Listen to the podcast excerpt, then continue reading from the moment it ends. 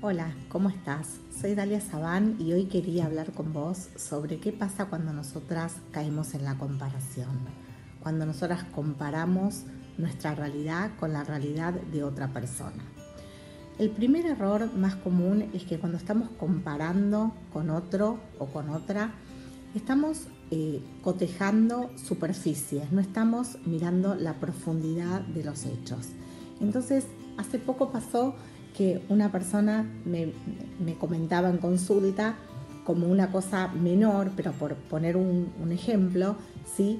Eh, que el marido le había regalado una billetera para un determinado momento de un, regalo, no, me acuerdo si era un aniversario o, cuál era la situación. Y que a los pocos días una amiga le cuenta que el marido le compró una cartera con una billetera a su amiga, ¿no es cierto? Entonces, eh, ella hasta el momento que comparó y que escuchó a su amiga, estaba feliz y contenta con el hecho de que su marido fue, eligió, compró, le contó toda la, odisea de cómo había sido, a qué local había ido, que estaba cerrado, que después volvió, que, que no sabías elegir la color negra o la color suela, etcétera, etcétera. Y ella estaba feliz y contenta con lo que el marido le había regalado. Entonces ella me contaba que temas de, su propia autoestima y temas de, su valoración personal frente a lo que sea, en este caso era en relación al vínculo con su marido.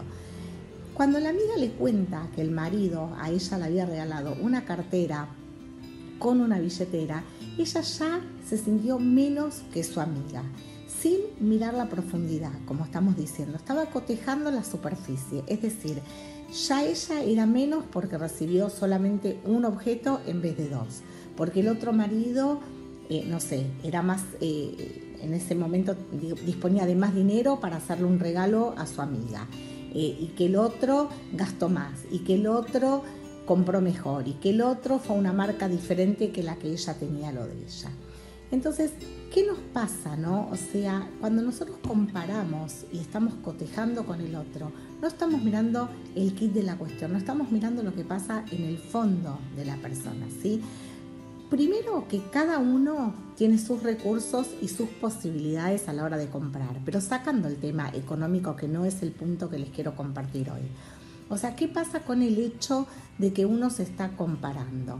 No sabemos si un marido o el otro marido encargó a una secretaria o a alguien o compró por internet algo y por ahí no le dedicó el tiempo que el otro marido sí dedicó, que pensó, que buscó, si le va a gustar a la esposa, si es lo que ella quería, si le preguntó a las hijas, ¿pensás que esto a mami le puede gustar?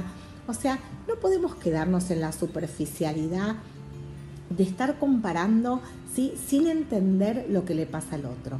Y una vez escuché de mi Rab, Baruch Hashem, que cuando una persona mira y está con situaciones de celos o de envidia, que son emociones básicas de todas las personas, o sea, que no es que uno puede decir no quiero sentirla, lo que sí podemos es el cómo quiero enfrentar esa, esa situación o esa emoción que me está atravesando.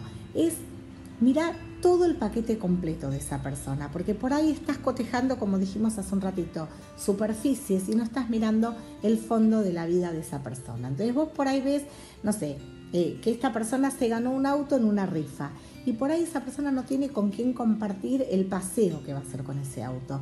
No tiene, no sé, una familia, no tiene hijos, no tiene una esposa con quien compartir ese momento. Entonces no podemos estar mirando las, superficies como si fuese lo más importante en nuestra vida. Tenemos que empezar a poder sacar esa parte, digamos, como si fuesen las capas de la cebolla y poder ir al interior, al interior nuestro, al interior de nuestro entorno, al interior de las personas con las cuales nosotras construimos nuestra propia realidad y no estar pendiente de la comparación que lo único que hace es poner la vara más arriba nos, va a generar más malestar, más dolor y seguramente no vas a llegar a un buen puerto. Ojalá que puedas entender esto de la comparación para tu bien, para tu favor y usarlo de una manera ecológica para vos y para tu entorno. Gracias. Nos vemos en el próximo.